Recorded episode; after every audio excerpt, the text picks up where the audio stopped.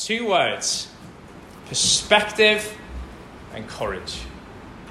Perspective and courage. They're two words that we're going to hear a little bit about this morning, and two words that God will, by, by His Spirit, He's going to impress upon us this morning.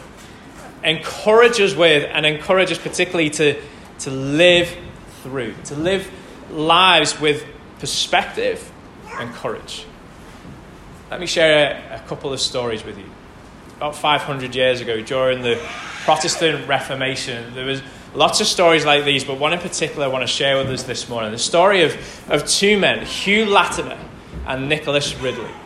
Latimer and Ridley were uh, pastors uh, and prolific evangelists. They were uh, Christians who, at the time, were, were proclaiming the gospel, the good news of Jesus Christ.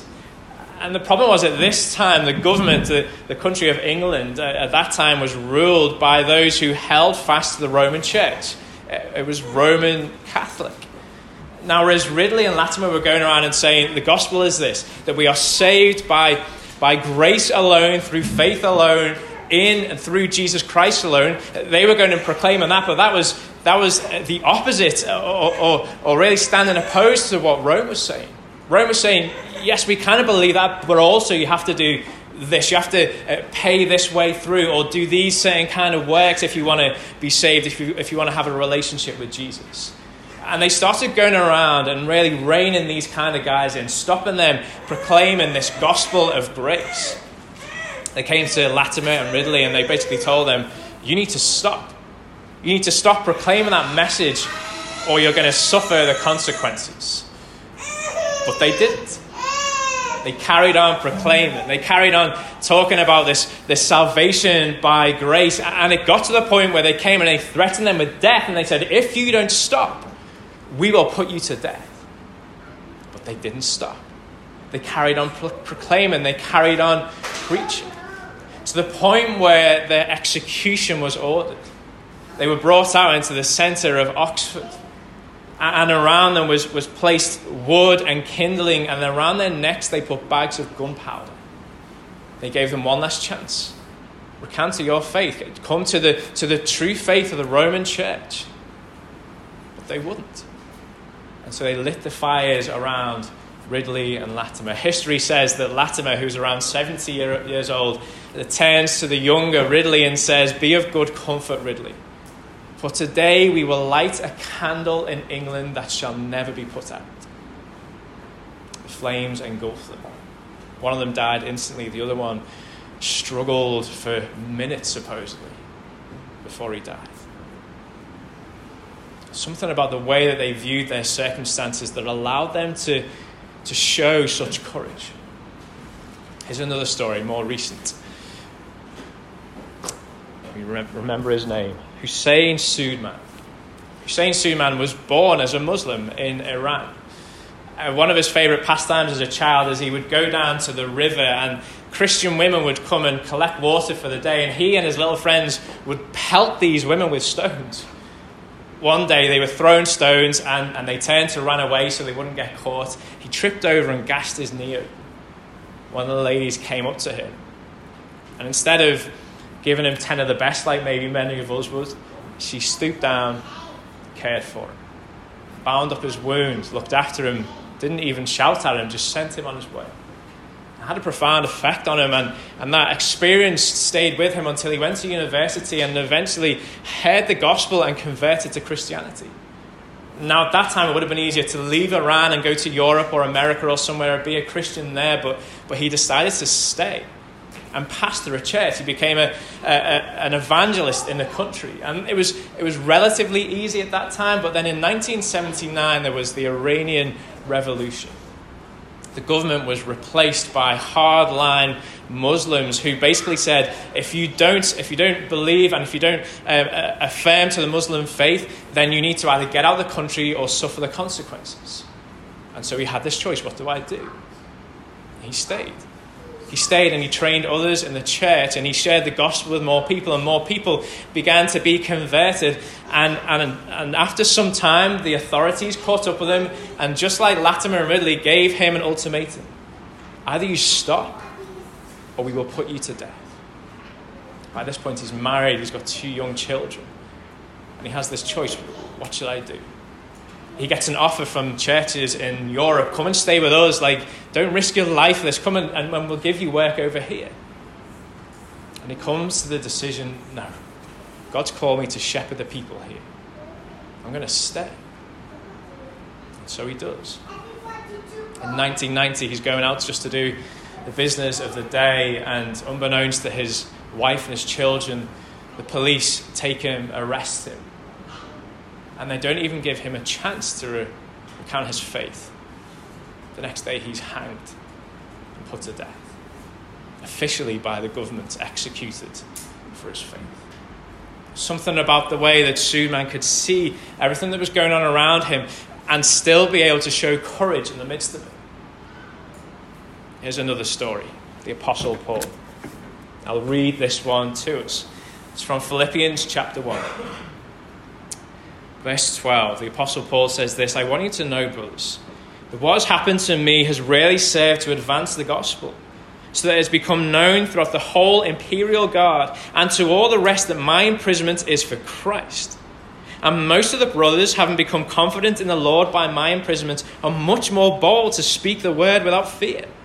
Some indeed preach Christ from envy and rivalry, but others from goodwill. The latter do it out of love, knowing that I am put here for the defense of the gospel. The former proclaim Christ out of rivalry not sincerely, but thinking to afflict me in my imprisonment. What then? Only that in every way, whether in pretense or in truth, Christ is proclaimed, and in that I rejoice. Situation for Paul is bleak. It's not too dissimilar to the situation that Ridley and Latimer and Suleiman uh, find themselves in. It's bleak. So we talked about this already, a bit of the context. Paul is a missionary. He's used to traveling around. He's used to having the freedoms of proclaiming the gospel. But this time, in this circumstance, he's found himself in prison, not for the first time. He's been proclaiming the one true faith. And he's in prison, we think probably in Ephesus, maybe in Rome, but wherever he is, he's, he's under Roman guard. And the way that they would imprison him in this circumstance is they would chain him to another uh, Roman soldier. So he was tied up. And specifically, Paul lets us know it was a certain regiment of, of the Roman um, army that he was under the guard of. It was the, the imperial guard. Let me tell you a little bit about these guys. There were 9,000 imperial guards. These were the elite Roman soldiers of the day. They were counted as Caesar's personal bodyguards. Uh, but they were a little bit more than that. If you were, if you were a Caesar, basically you were put there by the imperial guard. If you weren't a Caesar anymore, you weren't a Caesar anymore because of the elite imperial guard. Like they bumped you off and they put you in place. It's a little bit like I'm trying to think of a modern day equivalent. You know the 1912 committee of the Conservative Party? Boris Johnson is prime minister, not necessarily because of his own own um, skills, but because he's been placed there by some people in a back room who are more powerful than he is. They folks are the most powerful people in the country, by the way, not Boris Johnson. And it's the same in Paul's day. The most powerful people in the empire, in the world, were these guys the elite imperial Roman guard. And they are the ones who are imprisoning Paul. He is held in chains by the most powerful people in the world. Like, that is a difficult situation for Paul to be it's hard for him on the inside, but also, did you hear what's going on on the outside? Like he's having a tough time inside, but outside, there's equal issues for him. Outside of the prison gates, Christians are taking advantage of Paul's imprisonment for their own benefit. He says there are those who are preaching Christ out of envy and rivalry, seeking to do him harm. And we haven't got time for it now, but, but Paul assumes that these folks are Christians. They are preaching Christ in a way, and he counts him among a group of people who are Christians. People who are meant to be supporting him and doing him good. Uh, instead, they're opposing him. They're looking at Paul being in chains and thinking, we can, we can benefit from this. We can, we can seek our glory and promote our name, push Paul to one side and make a name for ourselves. And so that's what they do. Paul is in a desperate situation. Here's the key part of this passage. Look down at verse 18. Paul says, This is the situation. This is what's going on. And then in verse 18, he says, What then? Only that in every way, whether in pretense or in truth, Christ is proclaimed, and in that I rejoice. What then? The translation of, of those two words is literally, So what? So what? Yes, I'm imprisoned. Yes, they're taking advantage of me and seeking to do me harm. So what? Or scousers might say, and what? What about it? There's something that Paul knows. There's, there's a way that he's able to see his situation that enables him to live in the, in the reality of the suffering and the trial and the opposition, the opposition that he's in, and still to say, it's okay. It's okay. The thing that makes the difference for Paul, folks, is the gospel. The gospel is mentioned just in these few verses in, in one way or another four times. And just to remind us what we're talking about here when we talk about the gospel, we can think about it in kind of six simple steps. First, that we are created by God in His image for His glory. That's why everyone is created. To, to show the beauty of His character, to, to display the goodness of who He is. That's why we're created. We're created for His glory. That's number one. Number two, because we're created for His glory, we should live for His glory. We should live to, to love God. We should live to treasure God. We should live to obey His commands because we are created in His image for His glory, so we should live for His glory. Thirdly, unfortunately, the Bible says none of us can live up to it. We all fall short of the glory of God. Because we are sinful in our nature, we cannot show the beauty of God. Because we are corrupt, we are sinful, and we oppose God. Because that is true, we stand opposed to God, we stand condemned by our sin. And that means before Him we are guilty. And He righteously, justly condemns us to an eternity away from Him. And we don't like the word, folks, but, but that place is hell being punished for our sin. But the good news is, the good news is that God is a merciful God. He is a loving God, not wanting that any would perish, and that so He sends His Son to live the life that we couldn't live. Jesus does show the beauty of God. Jesus does display the glory of God in the way that He lives like we couldn't. Jesus lives the life we couldn't live, and then He dies for us so that we can say, Christians can say there's no condemnation for us because it's all been poured out on Jesus. God sends his son because he is merciful to take the penalty of our sin so that our relationship with God can be restored and we no longer have to spend an eternity away from God in hell, but we can have an eternity with him in peace. And number six, I realize I've run out of thumbs and fingers. Number six, the good news doesn't end there. The good news is he offers that life to all of us. Jesus doesn't stay dead, he resurrects. And he offers eternal life to every single one of us. And if we don't believe, we need to accept that offer and believe. Folks, that is the gospel. And I need to say, it is a living truth. It isn't just something we can just confine to a book isn't just historical fact, it is a living truth, something that, that lives today that we can give our life to, something that we can believe in that will change our eternity. And for Paul, the gospel, those things I've just summarized there, the gospel changes everything. Now, he isn't blind to the suffering that's going on around him. He doesn't ignore the situation that he's in. It's, it isn't like he doesn't imagine that God that he's chained to, or he just blocks out everything that's going on outside the prison gates. He knows what's going on, but he sees it. He sees it with a different perspective. I'd like to call it a gospel perspective. He sees the difficulties of his situation with a gospel perspective. So he sees it's no accident where he is. It's no accident that he finds himself in prison. Actually, he sees him being in prison as an opportunity. What does he say? To advance the gospel. He sees him being in prison as an opportunity for the glory of God because when the gospel advances, God is glorified. And folks, it was the same for Ridley, it was the same for Latimer, it was the same for Salman Hussein. They see the situation that they're in with a gospel perspective that allows God to be glorified. They see opportunities around them for the advancement of the gospel. And, folks, we can do the same. We can have that same gospel perspective that allows us to see our situation in a way that doesn't see it as defeat, in a way that doesn't see it as, as being overcome by what's going on, but sees it as opportunities to advance the gospel. So let me just share a few examples what this might look like for us. We had our first Alpha this week. Now, in the run up to Alpha, we did some social media, we pushed it out, and we got six and a half thousand people look at the advert over social media. That's incredible. Now, in one way, you could kind of look at that and say, well, how disappointing that we only had a group of just a handful of people come onto Alpha Online on Tuesday. But actually, that's so wrong. Firstly, we had a great time.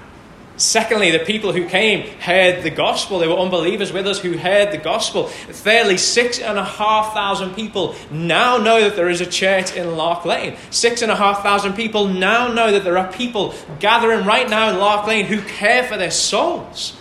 Like, that is a gospel perspective. We don't need to look at that and, and think, oh, how disappointing that, that, that not many people came. We look at it and think, wow, look what God has done. Here's another one. I was having a conversation with someone in the life of our church this week, and we were talking about a situation, a sad situation where there's been a breakdown in a marriage. And, and someone has walked away from the marriage, and it's a horrible situation, and we were just reflecting over it. And in one way, we could look at the situation and we could think, well, well what about me? Maybe, maybe I could go in the same direction. Maybe my marriage is under the same threat. Maybe, maybe I need to pray to be protected from those sorts of things. And yes, that's right. But actually, a gospel perspective would say, look at the, look at the encouragement, look at the, the power, look at the light that your marriage could bring into that situation. Don't be fearful when we hear about that things. Take a gospel perspective and think, how is God going to use me? How, how is God opening up an opportunity for me to advance the gospel in this situation? Here's another example. We just need to look at the cross. The cross from the outside looks like defeat. The cross, uh, from a universal perspective, looks like the greatest trauma that humanity has ever experienced. But actually, God takes it and uses it to advance the gospel and brings about the greatest good. See, that's what gospel perspective does.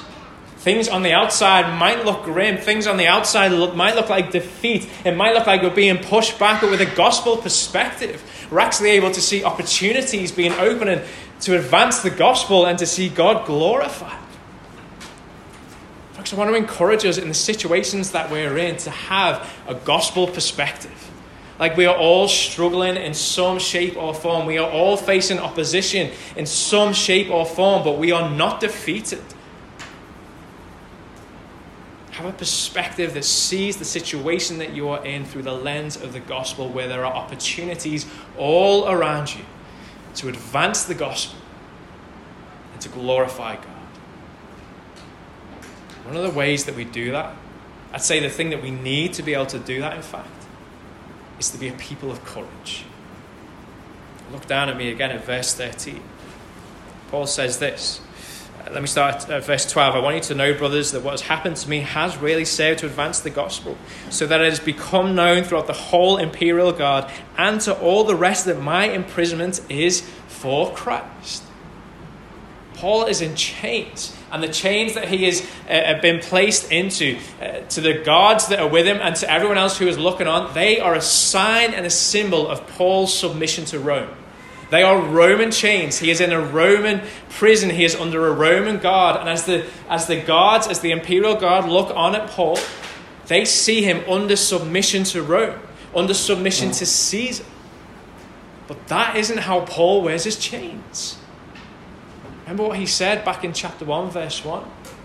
He said, I am a servant of Christ. I am a slave, the literal word is, of Christ. He says that as he's wearing Roman chains. He says that as everyone else thinks that he should be a slave to Caesar, a servant to Caesar. But Paul wears his chains differently and says, No, I am a slave to Jesus. I am a servant to Jesus. And all of the imperial guard get to hear about it. Do you see that? 9,000 of the most powerful soldiers in the world get to hear that there is a man who is in that prison in Ephesus who isn't in submission to Caesar, but is in submission to someone called Christ Jesus. And not only the guard, Paul says, and the rest of them. we don't even know who that is, but it's obviously more people. Whether it's the other people in the prison, whether it's the rest of the church, we don't know. But there are a lot of people, Paul says, no, that I am a servant of the Lord Jesus Christ. And we know, don't we, by Paul's character and what he's already done when he was in Philippi. He's not sitting there keeping his mouth shut, is he? Like he's not just sitting there thinking, "Okay, guys, chain me up. I'll just sit here quietly and just just uh, wear this one up." No, what's he doing? He's going to be singing. He's going to be sharing the gospel. He's going to be living out the gospel. These guards and everyone else is hearing the gospel from Paul. And I, I believe, and I'm sure we can all come to the same conclusion. Many of them, I'm sure, were impacted by it, were transformed by it. Folks, we need a gospel perspective in the situations that we're in. And we need courage if we want to see the gospel advance. Paul sees that within the prison. Those who are outside the community of God are being challenged by his life, are hearing uh, the gospel, are seeing how he lives in submission to Christ, and those inside the community of God are being transformed. Look at verse 14. And most of the brothers, having become confident in the Lord by my imprisonments, are much more bold to speak the word without fear. The word there can be read as the word of God, or we would say the gospel. Paul is saying is, I am inside in chains. There are those inside the walls of the prison here who are being impacted by it, and there are those outside the walls. There are Christians outside who are seeing me in my chains, who are seeing what is going on in my life, and they are being filled with boldness to, to themselves go and proclaim the gospel. And it was the same with Ridley, and it was the same with Latimer, and it was the same with Hussein as Ridley and Latimer were burnt at the stake, the, the church in Rome thought they were suppressing the gospel, but they weren't. In their place followed hundreds and thousands of other Christians who were willing to stand up and proclaim the gospel. And it was the same with Hussein. As Iran executed him, folks, what is the fastest growing church in the world now? The Iranian church. They tried to suppress the gospel and by putting him to death, try and limit the extent and the advance of the gospel, but the opposite happened. In the wake of Hussein's death, many more Christians converted to Christianity, and they saw this Jesus that he was willing to give his life for as the one true God. And it was the same with Paul. As Paul counted the cost of discipleship, as he put his life on the line, many more were emboldened and they too put their lives on the line. And what you see is this beautiful cycle of the gospel advancing, of people gaining courage as the gospel advances, as people having a right perspective, a gospel perspective, and God being glorified. And then, and then more uh, of the gospel being, being proclaimed, and the gospel advancing again, and more people getting courage, and God being glorified, and, and the gospel advancing again, and just this, this cycle of the gospel going forward, people having a right perspective of the situation they are in, and God being glorified. And, folks, if we want that, if we want to see the gospel advance, if we want to see God glorified as the gospel advances, we need to have a gospel perspective of our situations and we need courage. It was a number of years ago, Elizabeth and I had a, a little weekend away in a, a hotel in Chester. And it was a Friday night, there was a wedding going on at the same time. And we went out, we were in our swim gear because we were going to take advantage of the facilities. So we were walking out um, with our towels and our, our, swimming stuff on. And as we walked through the lobby, we could hear a bit of a, a, a kerfuffle going on in the, in the adjoining room. It's where the wedding reception was taking place. We kind of stopped to see what was going on, and quickly we realized a fight had broken out. and it, it seemed that it was the, um, the bride's father was uh, being beaten up by the best man. I mean, you, you couldn't write it, but it was all kicking off. And the staff didn't know what to do. And it's one of those moments where I, I kind of thought, well, Elizabeth's watching here, maybe I could, I could get involved a little bit. So I ran towards it and got involved in the scuffle. And I was trying to pull um, the, the best man off, um, off this, this old man. He must have been in his 60s or 70s, was getting proper beaten up by this young fella. They'd had a lot to drink. Anyway, we managed to pull him off. Some other people got involved, and we managed to calm it down. And the police turned up. And I just wonder, just a show of hands, if you were there and that had happened, like how many of us would just at least have thought, I need to go and do something about that, and have the courage to kind of get, yeah, a few hands going up. Less than I thought, actually. Wow, there we go. Maybe that says a little bit about us a lot of us there would have the courage, and actually, I'd probably say it'd be more of us in the moment. There's something I think that just takes over, and you, you go into it. A lot of us would have the courage to engage in that kind of physical interaction and get involved and come to the need of that old man. Let me imagine another situation. Imagine we're on Lark Lane, out of lockdown, and we're sitting in Polydor or somewhere, and we see an old man sitting on his own who looks like he's just struggling with life. I wonder how many of us would have the courage to go to him and share something of spiritual truth with him. Why is it that, that we find it so much easier to engage in, in physical elements, but when it comes to sharing something of spiritual significance, we get crippled with fear? I would say maybe there's two things going on. There is a human conflict, and there's a spiritual conflict. Like I read in verse 14 down here, uh, those brothers, having become confident in the Lord, uh, are, are, much more bold to speak without fear. Like I see that and I'm like, yes, I want to be there. I want to be those people who are out proclaiming boldly, going to that guy in Polydor and sharing the gospel with him without fear. But there's something within me that stops me. There is a human conflict and there is a spiritual conflict, folks. In the spiritual perspective, there are forces and principalities which do not want us to open our mouths when it comes to preaching and proclaiming the gospel.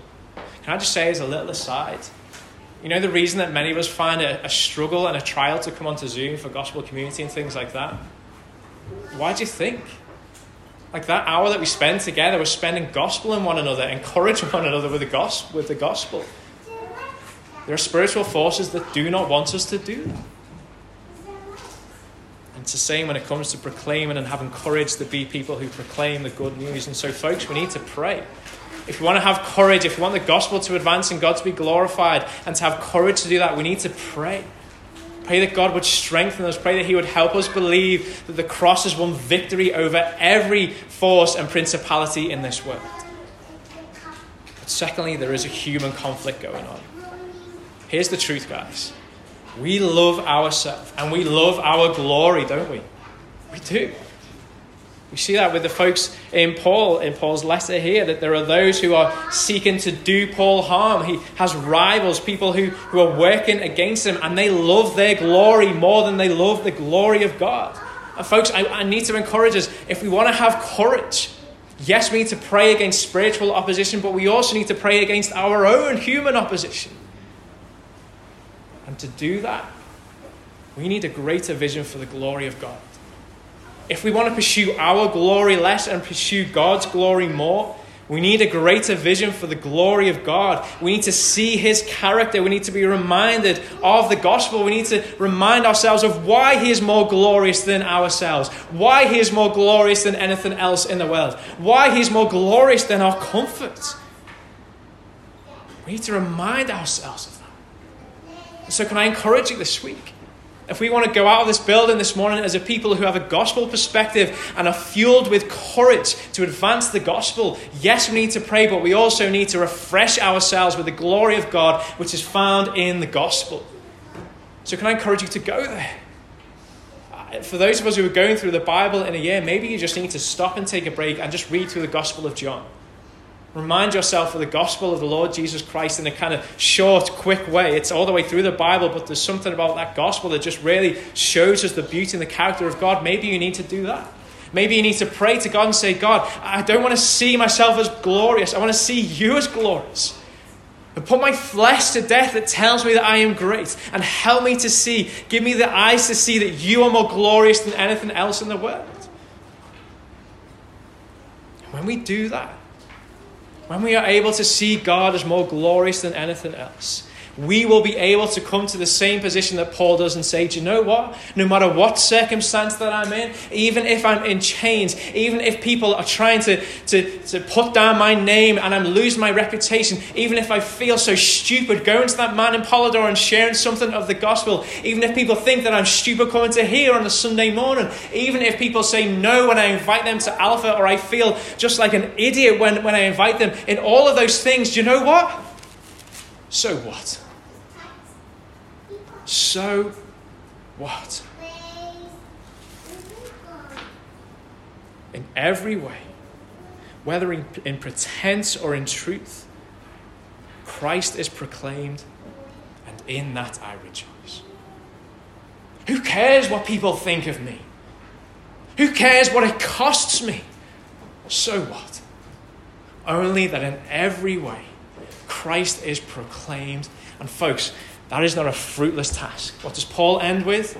In that what? I rejoice. Paul is the happiest man in that prison.